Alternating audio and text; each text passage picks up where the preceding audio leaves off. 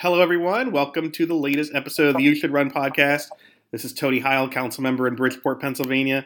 And uh, if you've known the podcast, you've heard me talk with people from across the country, different levels of government, et cetera, et cetera, et cetera.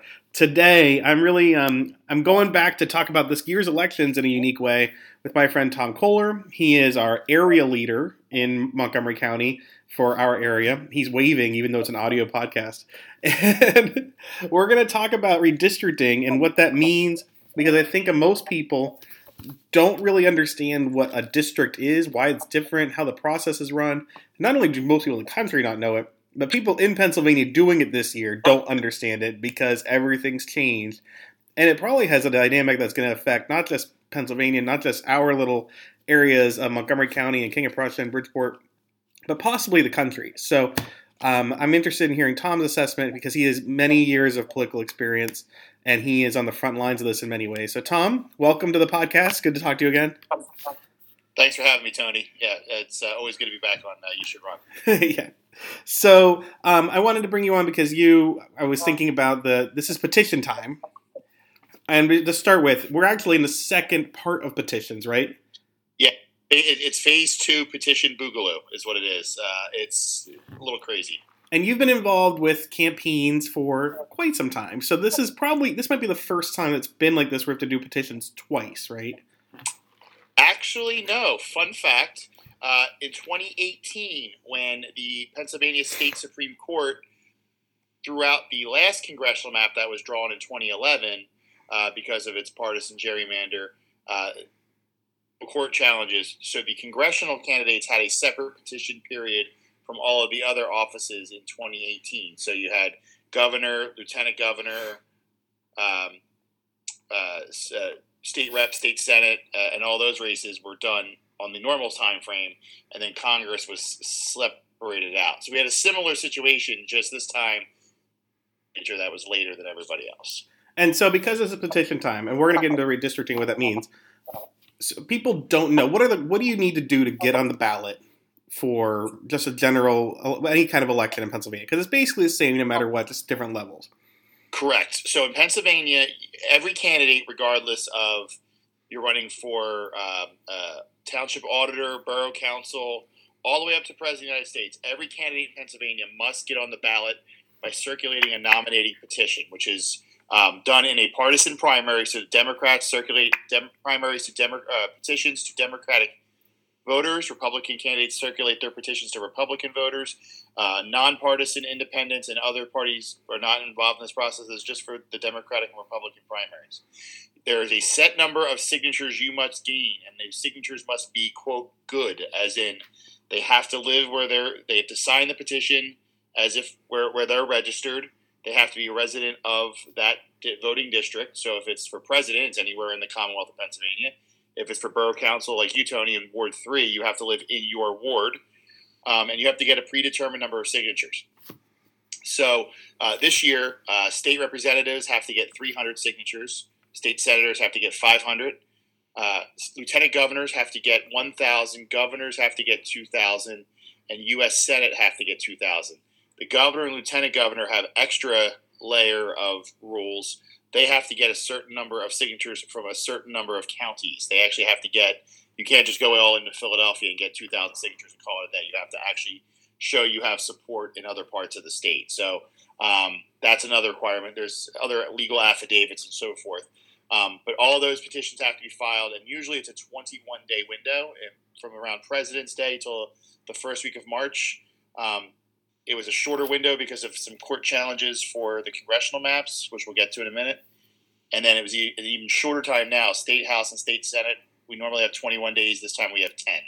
So it's a very, very, very small window. So that's yes, that's why I've been out all day get, uh, after work gathering signatures. Right, and we have an event this Sunday to do that in our town. Yep. Weekend postcards, getting everyone kind of knew this was happening.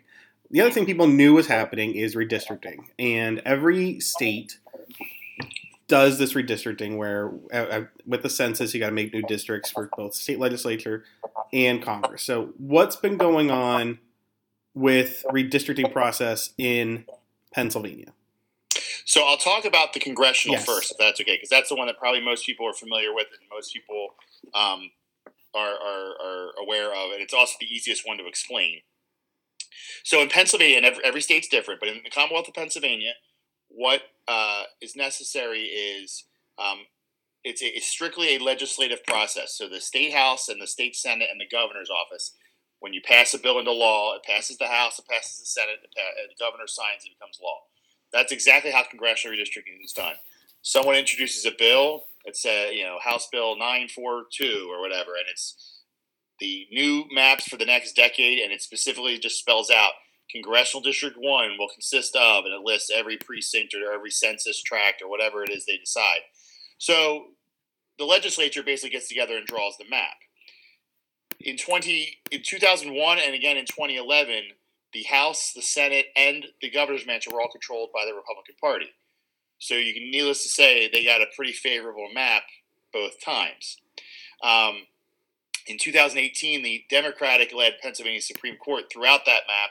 We got a fair map in 2018. And this time, with, with Governor Wolf, who's a Democrat, and the, the, Republican legislature, there was a stalemate. So no bill ever got through. It got to the governor's desk. He vetoed it, and it ended up going to the courts. And the Supreme Court uh, accepted maps from various people, and then they picked one and said, that's the map, and that's the end of it and that's how we got our congressional map. And it's not perfect. Uh, it's certainly not uh, ideal for our community, Tony, as, as we are kind of spliced off from our neighbors into a new congressional district.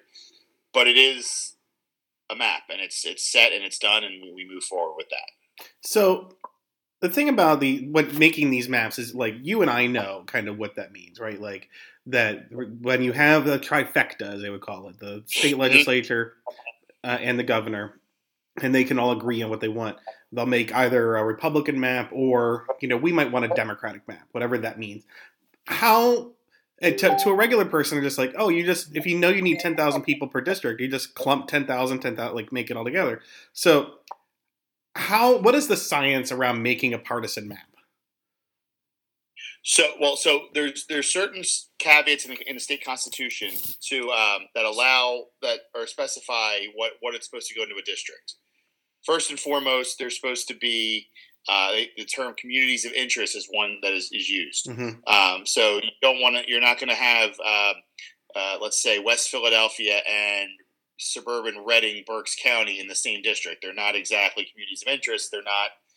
They're far away from each other. Connect- right. Right, and and they have very di- different values, different different uh, issues that they're dealing with. Um, so that's one issue.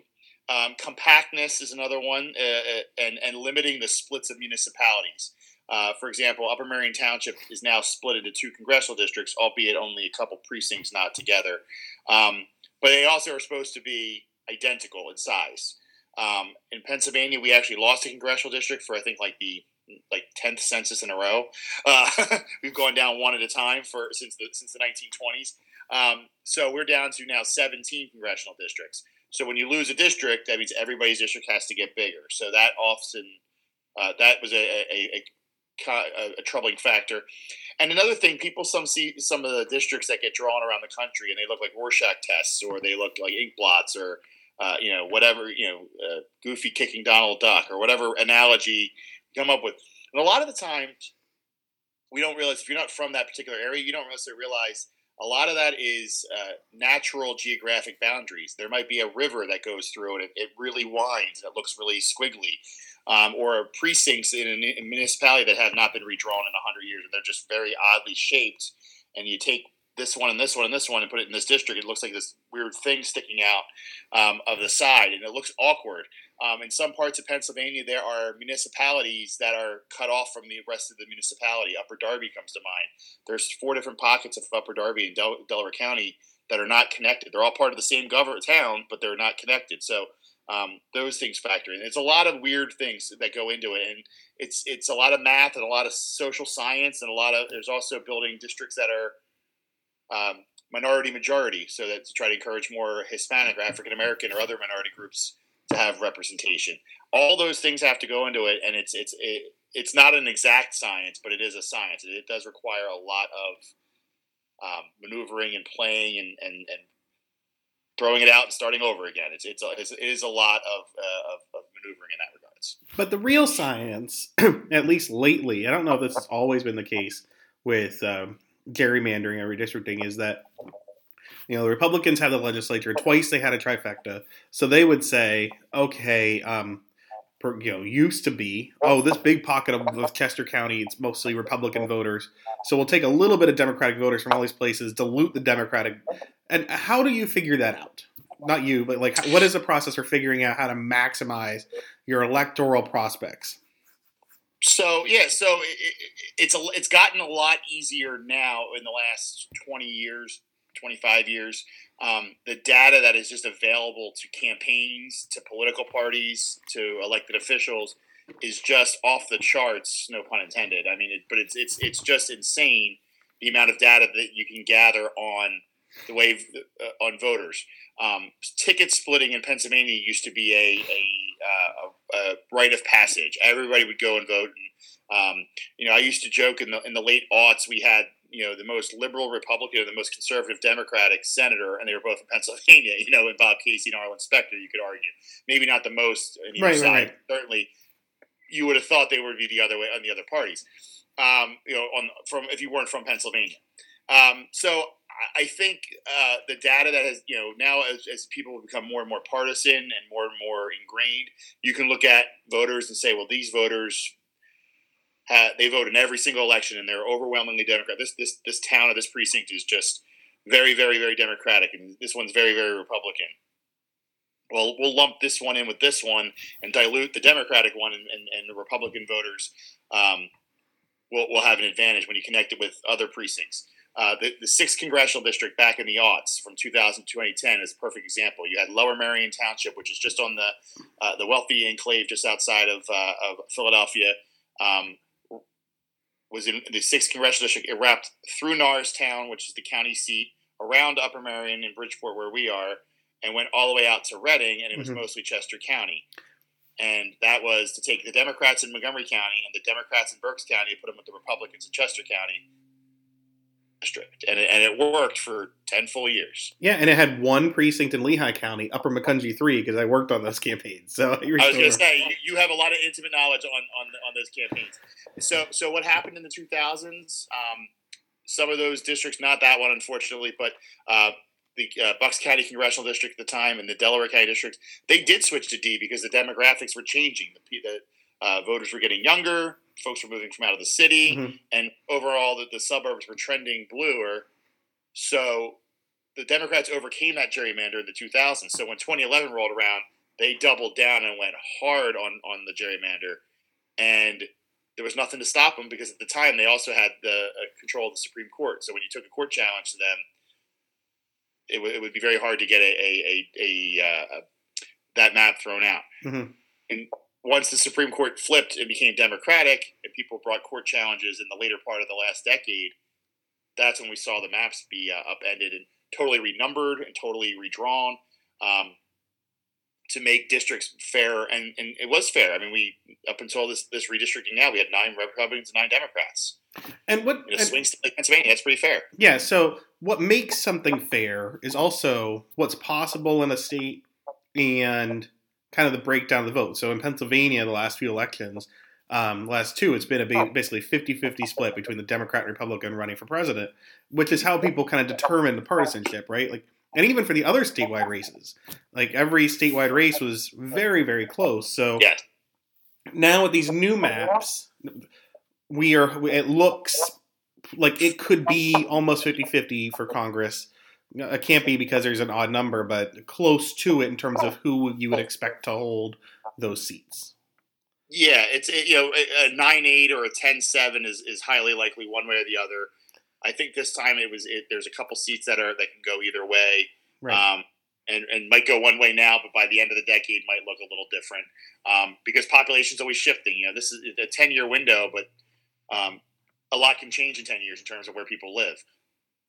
And, and good, No, and people talk about like what's fair, but so you and I would say, oh, Pennsylvania's 50-50 in terms of partisanship right now. So it makes sense for half the seats to go to one party and half to another on the average. Um, but that means that like the way that the seats are drawn are where you don't expect you might not expect a ton of competitiveness in those seats, right? Like right? the unfortunately, Scott Perry has a very good chance to win. Fortunately, right. Mary Gay Scanlon has a very good chance to win. Um, mm-hmm. But so is it better to have seats that are not competitive that match the state partisanship, or to because what's the point in campaigning for general election votes if everyone gets districts that kind of fit the state thing? Well, I think in an ideal world, we would all want 17 districts that have equal chance, or at least a, a fair chance at winning. The fact of the matter is, over the last 20 years, uh, you know the the you know the more rural or, or ex-urban areas of southwestern and northeastern Pennsylvania that have long been Democratic, you know, union coal households and, and, and oil drilling households have trended heavily Republican, whereas the suburbs around Philadelphia, which were always heavily Republican in the 80s and 90s, are now as blue as uh, well, maybe not as blue as Philadelphia, but pretty close. Mm-hmm. I mean, mm-hmm. they're, they're, they're pretty solidly blue. So now the G, the the divide among parties is is more geographic than ever before. So you have a situation where um, you know it's really really blue in the southeast, and then obviously in places like Pittsburgh and, and, and parts of the Lehigh Valley and the city of Harrisburg and the and the city of Erie and the city of Scranton. But then you get right outside of it, and it's bright red. And you're talking a situation where how do you draw a fair district? You have to, you would have to really get creative to draw districts. I shouldn't when I say fair, I mean drawing a, a district that's competitive would be extremely difficult without having to have all sorts of communities that aren't connected right. um, together. So, so it, it's inevitable at this point that we're we're going to have uh, uh, you know six or seven Democratic seats and six or seven Republican seats that under no circumstances is, is the other party going to have a shot to win it. But and then maybe three or four that are are, are uh, up for grabs in the middle. Um, that, that might start out blue and go red. That might start out red and go blue. That might be purple throughout the decade, and they could always be a challenge. Um, and, and, and as, as demographics change and certain cities grow, South Central Pennsylvania, you know, the Harrisburg, Lancaster, York kind of triangle there is, is a fast growing part of the state, and eventually is going to probably start to get a little more purple than, than it has been. Um, and, and that's something that uh, the next com- couple cycles, you'll start to see some seats out there become competitive. Uh, one in particular, hopefully very soon, but uh, uh, you know, the one you already mentioned. Mm-hmm. Um, so, you know, I, I think uh, it, it, in a perfect world, we would get a, fair, uh, a chance where anybody could win. But in reality, just the way of geography, it's it's not really feasible in, in these current times. So, but we say in a perfect world, like like the West Wingification of politics. But like in reality, like if we were in charge, like if it was like, all right, Tony, you and you and Kohler, you're going to make the districts. We would want Democrats to not because like we like the blue shirts or you like the signs, but because we value these things. And right. If we don't win, we're going the people we think will be seriously harmed by the policies of the party.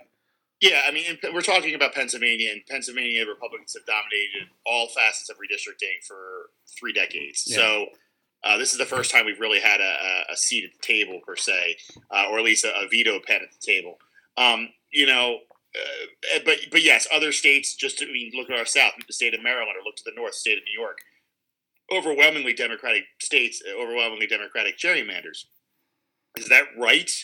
Um, not from a, vote, a small d democracy standpoint, no. Um, is it uh, inevitable when one party is, is, has all of that? Yes, it's inevitable. It's wrong, I think personally. But yeah, if I were allowed to draw the map, I would of course draw us a heavily Democratic map. It's why it's a good thing I'm not in charge of that uh, to be, you know, to, to, to, do right by by the residents.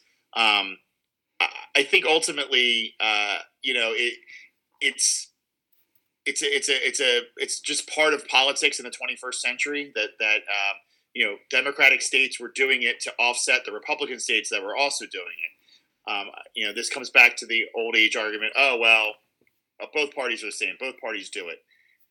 Yeah, but one has been significantly more egregious about it in the last 20 years than the other, and really we're we're almost playing catch up in the Democratic Party in other states, uh, trying to combat uh, uh states like Texas and Florida that grow and continue to add seats, um, and they're going to continue to, draw them in a partisan manner that benefits the Republican Party.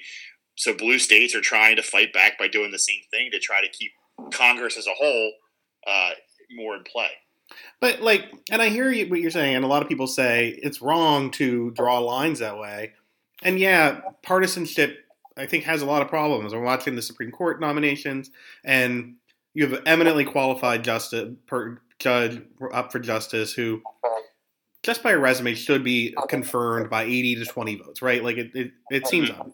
But you know, on the other hand, judging by the policies that the other party wants to put in place, like they would like to cut health care, they would like to um, get rid of harm voting rights, women's rights, LGBT rights. Like they're talking about how they wanted to undo uh, marriage equality in the hearings today. It wouldn't it be wrong to like cede power to them, just like they might think it's wrong to cede power to. Like there's no incentive to work together on this, right? There's no incentive when the the stakes are so high. Yeah, no, I would agree with that sentiment. It, it, it, but but I and maybe I'm a little bit idealistic, but I I still remember a time when you know parties could could get together on some things. Um, whether they're they're sometimes they get together and do do great things, and sometimes they get together and do really really bad things that, have a lot of unintended consequences. We find out about you know down the road. Uh, you know, I, I, point to the uh, the mid '90s crime bill as a great example that everyone was on board with, and then had a lot of unintended consequences uh, down the road. Um, yeah, I, I, I, would agree with that, but I think with the way our, I mean, uh, it's easy to say, oh, we should take the high road. Obviously, we can't we can't bring a knife to a gunfight. If they're if they're constantly doing this, we have to play the same game that they're playing. We have to be playing on the same field as them and play the same rules as them. And if they're going to do X, we have to do X too. Um, but at some point, we also have to start setting an example of the way we with our values of what we think it should be. I don't mind losing to somebody who is of another party, but because they're you know, but they're similar in thinking, just maybe different ways to get there. I'm opposed to having somebody be elected who is does not understand the concept of government, does not believe in government, does not or constitution that will if they don't like the result, they're just going to do whatever they want to change it.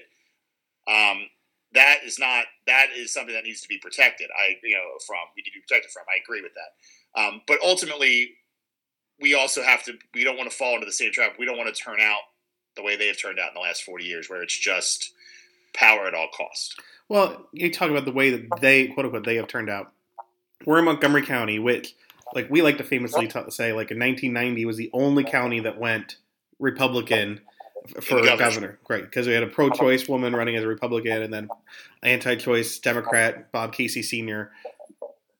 And, and, and, Tony, that that that 1990 gubernatorial election is a prime example of how uh, how Pennsylvanians could come and go with with who they voted for. They may be registered in one party, but they they would go with another. Pennsylvania was a pretty democratic state back then, but it went overwhelmingly for for uh, uh, Ronald Reagan, both in 80 and 84, you know, the Reagan Democrats. Bob Casey started to bring them back, you know, some of the, those older, more conservative or more, you know, what we call moderate, but now pretty conservative voters back then. And he was able, in his reelection, he was running on a pro, pro-life platform as a Democrat, and the Republicans nominated a moderate, pro-choice woman, and 66 counties went Democratic, which I don't think that ever happened before or since. I don't think there's ever been that big of a landslide. And there's no chance there, but there's no chance even in Montgomery County, given who has been nominated for certain things in our county, which is a very moderate county amongst Republicans. A lot of Republicans have generally been, uh, and I've met a lot of Republican commit former Republican committee people who switched their party because of Donald Trump. I'm mm-hmm. sure you have too. So they can't nominate someone for like almost any serious office, maybe some on local level, but who would be willing to compromise and be that kind of Republican that we used to have in our county. Right, and the, the, the ones that that if they won, we wouldn't literally be wondering, am I going to still have my rights next week? I mean, yeah, uh, it stinks, and they're gonna they're gonna raise taxes on on this person and, and not on this person, and they're gonna give their corporate buddies a, a break, and that's not good politics. But we'll get them next time. Not my my my my friends are under assault. My life, my my way of life is under assault. Um, so, but but you know, the problem is as as the, the the lines have hardened and the partisanship's gotten harder, it's almost impossible for someone not on the fringe of a can uh, of a party to get nominated, especially in the Republican Party, because they've become so small. They've become such a small faction of which they once were that a lot of the more moderate folks in their party have been driven out to either independents or even joining Democrats. So uh, that brings me to the congressional districting um, because the Republicans came up with a map. There was like in the legislature, but they knew the governor was not like there was no incentive for the governor to sign any map that was basically partisan from the, their side. So it was like a fait accompli, right, to everybody. Like they knew it was going to the Supreme Court, didn't they? And they, it's almost like we'll huff and puff, but we know that they're going to do their own thing. So we want to kind of give control to them, so it gives cover to us for whatever the result is. Yeah, I mean, I, I, I was not in the process of the redistricting. Why not? well, like you said, I would, I would, figure out a way to have uh, eleven or twelve Democratic congressional members.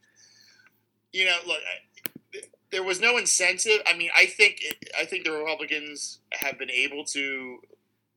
If, if this was in the first term of, of Tom Wolf, it would maybe be different. Maybe he'd be looking to try to cut a deal to show you know show how his moderate child his, his ability to work across the aisle to win a reelection um, in, a, in a close reelection. Maybe there would have been more compromise. The fact that um, he's basically he's a lame duck that he's in his final 12 months of office um, and you know he's not you know he's not necessarily ready to cut a deal with them to, to make give them anything well there's no point they've been they've been hounding him for seven years and and, and driving you know tr- going around him and passing constitutional amendments to try to you know limit his power. You know, he had no incentive to work with them. Certainly, they knew you know maybe they could get a map that he would say yes to or, or, or couldn't say no to, or if there was pressure from um, like ten. I mean, ten years ago it was a Republican map, but Democratic legislators in Congress were calling up state legislators and saying it's okay, you should approve that because it made their districts, it made them unbeatable. No. both both from a primary and a general election. So um, so there were Democrats who voted for that.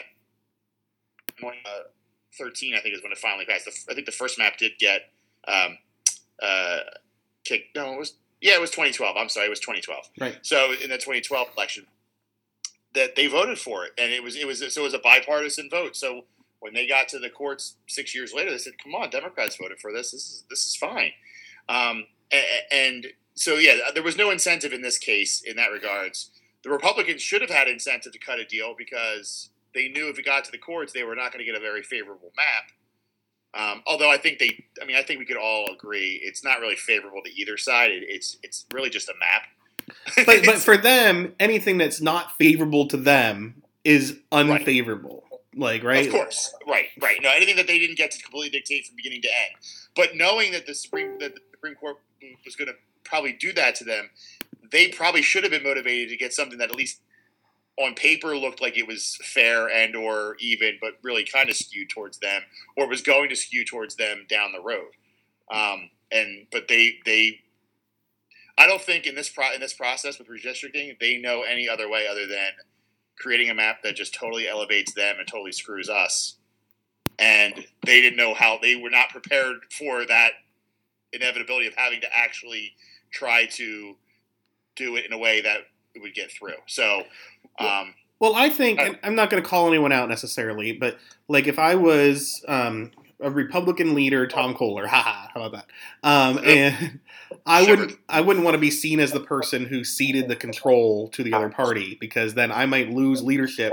So I will huff and puff, so I won't take any blame, even though you're right. By not compromising, they're kind of to blame for losing out a bit on a map.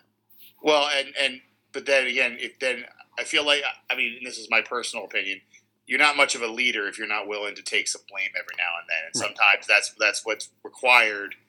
Um, you know, I'm not saying you need to uh, usher in the other side and, and open the door for him, but it's sometimes you have to say, you know what, we we were we didn't want to leave it up to the court because we knew we'd get an even worse map. We wanted to get the best map we could, and this is what we did, and so be it. Uh, I mean, that's that would have been my approach, but that's why I'm not the Republican or Democratic Party. So before we finish up here, though, uh, speaking of the leaders in Harrisburg, there will be new leaders next year because of the elections, and also because there are new legislative maps. But it's a whole different process this time, and it's the first time ever. So briefly explain what the process is this time. Well, so so it's the same process that they've used in years past, but uh, there, there's one little caveat. So, unlike the congressional maps, which are just a bill passed by the legislature and signed by the governor, or in this case, the last two times created by the courts, the, the state house and state senate maps are, are, are put together by a five person legislative redistricting uh, committee or council. Um, it consists of four members of the legislature themselves. First of all, I'm not saying this is the best way to do it. I'm just saying this is the way they do it. But the state house and state senate Republican and Democratic leaders make up the four people. So you have two Democrats and two Republicans. Then the four of them get together and make a list of names of who should be the fifth person. And then they all agree on that. Well, I don't think it takes the rocket scientist to figure out that that does not happen very often, where the two Republicans and two Democrats are going to agree on the fifth person. The Democrats want a Democrat or somebody leaning Democrat, and the Republicans want a Republican or somebody leaning Republican. So when they come to a stalemate, inevitably, they turn the list over to the state Supreme Court, and the state Supreme Court goes through and picks the person, says, okay, this is the fifth person. In 2001 and 2011, the Supreme Court was controlled by the Republican Party, so they got somebody who was Republican, or at least Republican friendly, and they were able to draw maps that were extremely, extremely partisan the congressional maps were bad. The legislative maps have been much, much worse, especially in 2011. They just went went off the rails when it came to redistricting. There was a four year window in the from 06 to 10 where that Democrats actually took back the House on those Republican maps. So they went and doubled down and made it even made it impossible for Democrats to ever control the House. At one point, it was one. Uh, uh, uh, trying to think what the number was. It was uh, we were down to I think 89 Democrats out of 203 seats. I mean, it was bad. And you say that meaning that like if you counted all the Democratic votes and all the Republican votes in the state, the Democrats could win like 57 percent of the vote overall. Yep. And they could still get a minority of the seats because of how would the maps be, would be nowhere near a majority right. of seats. I think that the peak, I think the peak number of seats we held in the last redistricting was 95 seats, and it's 102 is the majority. So I mean, you're talking, you know, uh, just not one one. I think right now we're at uh, 110 to 93 is, is the current breakdown. So you're 17 seats in the whole um, uh, going in, but that that sounds terrible. But in 2018, they were up to almost 100 120 seats almost. So um, you know, it, it's it's hard, and, and and the harder you know in Pennsylvania um, you know, an incumbent becomes entrenched and, and they don't uh, they don't face a lot of opposition, and there's no way the other party is going to win in some of these places. So they, they pretty much get settled in. Um, but anyway, this time around, thanks to the Supreme Court elections of 2015, where three Democrats were put on the Supreme court, and now it's a Demo- it's a five to two Democratic court. So um, the fifth person was actually a fairly independent person, uh, a general professor from the University of Pittsburgh uh, uh, Professor Nordenberg, and were, he was pretty determined to say, I, am not going to be one side or the other." And he was, I personally think, very fair. It was a, it's a, to me, the state house map especially is a very fair map. Is it favoring Democrats compared to the other one? Yes, just because they broke up a lot of the Republican partisan gerrymandering of the last 20 years but it still doesn't create a clear path. It's not like, oh, Democrats are going to win 105 seats guaranteed. Right. They still have to win competitive seats uh, in order to take the majority again. The state Senate, they decided to go with more of uh, an incumbent protection model. It looks like where they where they um, incumbents who are already there that they shored up some of those districts, uh, whether it's geography to help them or or whatever. So those districts um, aren't as competitive across the state but you're also talking 50 districts versus 203. So those districts are going to be bigger, and ultimately they're going to end up geographically being in parts of the state where partisanship, one way or the other, is going to uh, hold true. Right, and I looked so, at something called the like people projecting the partisan breakdown, I guess, of the presidential vote, and for the state senate, it looked like 25-25 potentially, very based, split. But, but but a lot of that is based on you know the presidential vote or the last gubernatorial vote, some of those regions that still may have voted for for Joe Biden, let's say, maybe in like Western PA where he did better than Hillary Mm. Clinton did, obviously, those areas are trending redder and redder. So over the next ten years, those voters may not be voting Democratic in state Senate races down the road. So yes, they are uh, based on the most recent. the part, know, the partisanship is fairly broken down evenly, but over time those might shift a little bit because of just the, the trending demographics. It's you know as rapidly as the suburbs around not Montco. We we've been blue for, for about ten years now, but um, you know Bucks, Chester, and Delaware kind of fell like dominoes in the last four or five years, pretty fast. Well, the same is holding true out in Westmoreland County and Fayette and Greene and Washington County around around Pittsburgh, where they were ancestrally Democratic for hundred years, and they have turned just almost maroon in, in the shade of red that they've become. Uh, Westmoreland County was Democratic for Right. as many years as not as Montgomery was was Republican, and now it's it's the other way around. Um, so, but I, I you know, but it's interesting with with the state house and the Senate, but more the House, where areas are decreasing population, they're moving those districts to parts of the state that are growing population. So Montgomery County, we actually got a new state house seat in in the county seat in Norristown and Plymouth and Conshohocken uh, borough there. Um, there's a new state house seat in Lancaster City. So instead of having one seat for there, there's two. So um, that actually is probably like based on the partisan breakdown will likely be a, a Democratic seat. There's another seat in Philadelphia. I believe there's a new seat in Lehigh Valley. So um, seats move move to the to where the areas are growing from the areas that are that are losing population. And you know, the state senate, in my experience, tends to be maybe less hyper partisan than the state house in a lot of ways. But um, you know, and you're right. The, the it's interesting that the the areas that are growing are also trending more progressive, more democratic, um, and what and kind of more moderate at the same time in a way. Um, so because like we're, we're kind of rebelling against the far right, you know, Republicans.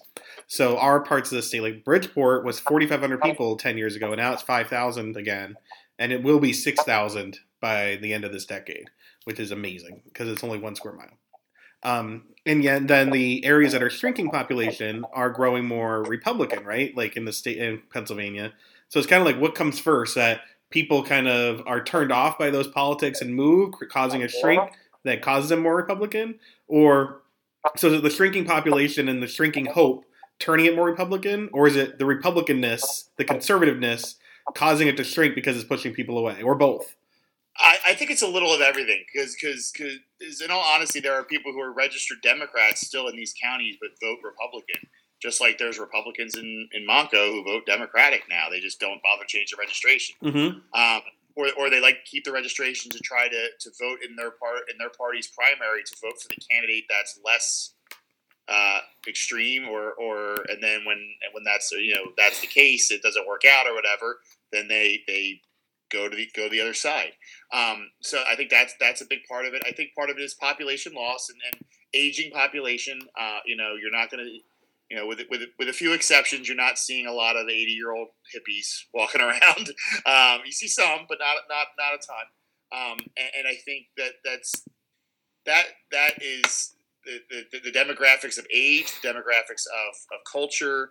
What what issues tend to matter to you more when you're 70 versus when you're 40 or when you're when you're 20. Um, you know, when you're 20, it's student loans. When it's 40, it's your kids' education and your property tax or, your uh, property values and your job and, and, and making sure you have a good job. And then you're 70, it's your property taxes are too high, your income, your social security is too low, you're, uh, you're, you're not seeing all the years that you've worked and you're not seeing the end result that you were promised or believed was going to be there. And then people tend to get mad about things, even if it's not the government's fault or it's not, you know, their, their neighbor's fault. They just tend to want to be mad at somebody else for something, and they and I'll be honest, the, uh, the, the the the far right has done a great job building up a forty year propaganda machine, blaming everybody else for There's everything. a lot of hate, and I hate to break it to you, but the hippies of the '60s are now in their 80s. But, that but was 60 I, I. I know that, but yet I you don't they're they've either mellowed out in their older age. I mean, don't get me wrong, you know, Tony, we live right near uh, a very liberal uh, area, and and we still you know Chestnut Hill and Lower Merion and, and Abington, Chilliwack.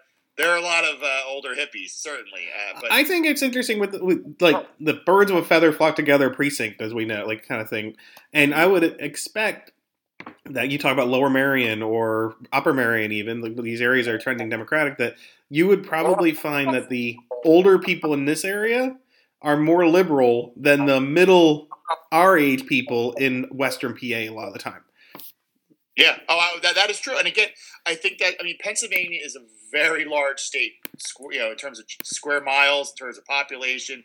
It's a very you know Philadelphia and Pittsburgh are two cities in the same state, but they're two cities in a different world. Pittsburgh and, and Western PA tend to kind of be more in the Ohio Midwestern kind of you know Right. One of those cities has a hockey team, and one of the cities has the Flyers.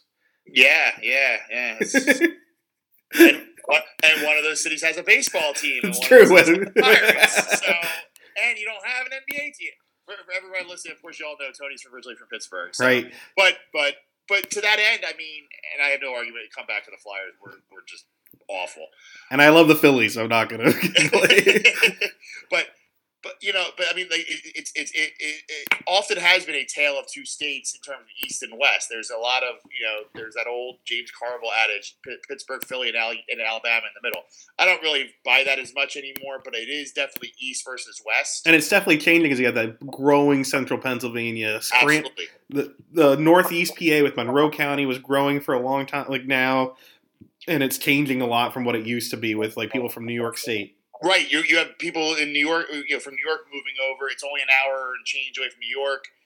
People drive an hour and a half to work in, in the Philly area. Why wouldn't you live in the Poconos and drive to New York every day? And now with people working from home, it's even more Right. common. So that area is going to be is, is is you know the Pocono like uh, resort area around the lakes. Of that's becoming a little more bluer, but right around Scranton, which has always been bluer. That's start you know Luzerne County, Wilkes-Barre is you know is like the is like the gold star for Republican advantages right now. Well, we'll Uh, see. Well, it, it, I mean, it certainly has been, but but I mean, again, it's it's it's but Southeast PA is growing, which is where which is most Democratic. So the overall numbers of tend to stay. I think Pennsylvania Democrats the last last count still have a six hundred thousand plus voting registration advantage over Republicans. But again, I think that's a lot of people who still have not, you know, who are Democrats for for decades. Most of the Republicans have fled. Have it. I think you might start to see that margin come down a little bit, unless we're starting to get aggressive in, in, in uh, voter registration. Well, we're going to get aggressive in trying to get people out to vote. That's our job. We're going to do that this year. And also, the first thing people do to get out the vote is to make sure they're running for office. I know you're encouraging people that on our committee. Um, we had a good talk about redistricting today. Is there any message you want to tell people? Because I could talk about redistricting for another hour. But sure, but we don't. I'm sure people uh, don't want to necessarily hear that. But I, I, will say there are a lot of great resources online about redistricting, not just Pennsylvania, but all over the country. Um, if you're a map nerd like me, davesredistricting.org is a phenomenal tool. You can Hmm. log in, set up an account, and you can actually play map maker. You can pull up a map of a state, pick how many districts you want to cut it into, and you can click on every little precinct in every little county in the state and match it up to different colors and see what the demographics are, what the partisan leans are. You can see the maps that were chosen this cycle, the ones that weren't chosen. Um, if you're really into that kind of stuff and into the social sciences of, of districts and, and all that redistricting, it's a great resource, davesredistricting.org. Uh, it's a great site to, to play around with and also to see all the different maps and how they how they ended up getting to where they did. But one thing I just to mind, I don't want to forget. If you were one, if someone wants to run for office, they don't start usually in March thinking about it, right? So having Well, I mean, these for, maps, for next year, for next year, yeah, it would be great. This would be a great time for if you want to run for office in 2020. but I mean for 2022, like a lot of people, because the maps are up in the air, not just here but in other states too, for their state legislative or Congress, it, it really holds good candidates back to have that uncertainty where. You know, if you were Tom Kohler thinking about running for state legislature, you wouldn't even know what to do up until like doesn't that hold people back in terms of the time it takes to get on the get your momentum going if, if you're if you're gonna if you're gonna run for office uh, at that level, Mhm. um, for state should- legislature you- yeah, for state legislature or, or Congress, you should be having a, a, a system in place, uh, a, a, a, uh, an operation, a machine in place in the background so that when that map comes down, you're ready to implement wherever you may fall. And if you fall in a spot where you decide to change your mind, you can easily change your mind at that point. But you know, raising the money and, and knocking doors, introducing yourself to committee people, introducing yourself to party officials, all of those things, um, you, you, build up to that. You, you, can't wait for the maps. Case in point, like I mentioned, there's a new new state house district right across the river from you in Norristown. It, you couldn't you couldn't wait till last Friday to decide you wanted to run. You had to be prepared for that, even though you didn't know that district was going to exist until last last week. You had to be setting up and, and, and telling people you're going to run if this this comes through because the process was over a year process of making the maps. So the first maps were released back in December of 2021 with uh, and it looked like there was going to be a new district. So by then we had an idea that was going to be the case. So if that was the, so that's by then certainly you should be like, okay, it looks like we might be getting a new district. I need to get in the game if I'm going to do that. Yeah. So well, everyone needs to get in the game. That's what Josh Shapiro says. He's up there. He should do this podcast, by the way. I, I, I would love to hear Josh do the You Should Run podcast because uh, Josh is the epitome of somebody who should, who run, who's running and is making a difference. Yeah, and he's right. We, we do need to get off and get in the game and, and off the sideline and get in the game, and that's what we. Uh, um, I hope everybody listening takes heed to that. It doesn't have to be Congress. It doesn't have to be president. There are many offices in your local town, uh, boards you can serve on. Uh, get involved and, and, and get to know your electeds and uh, and keep them honest.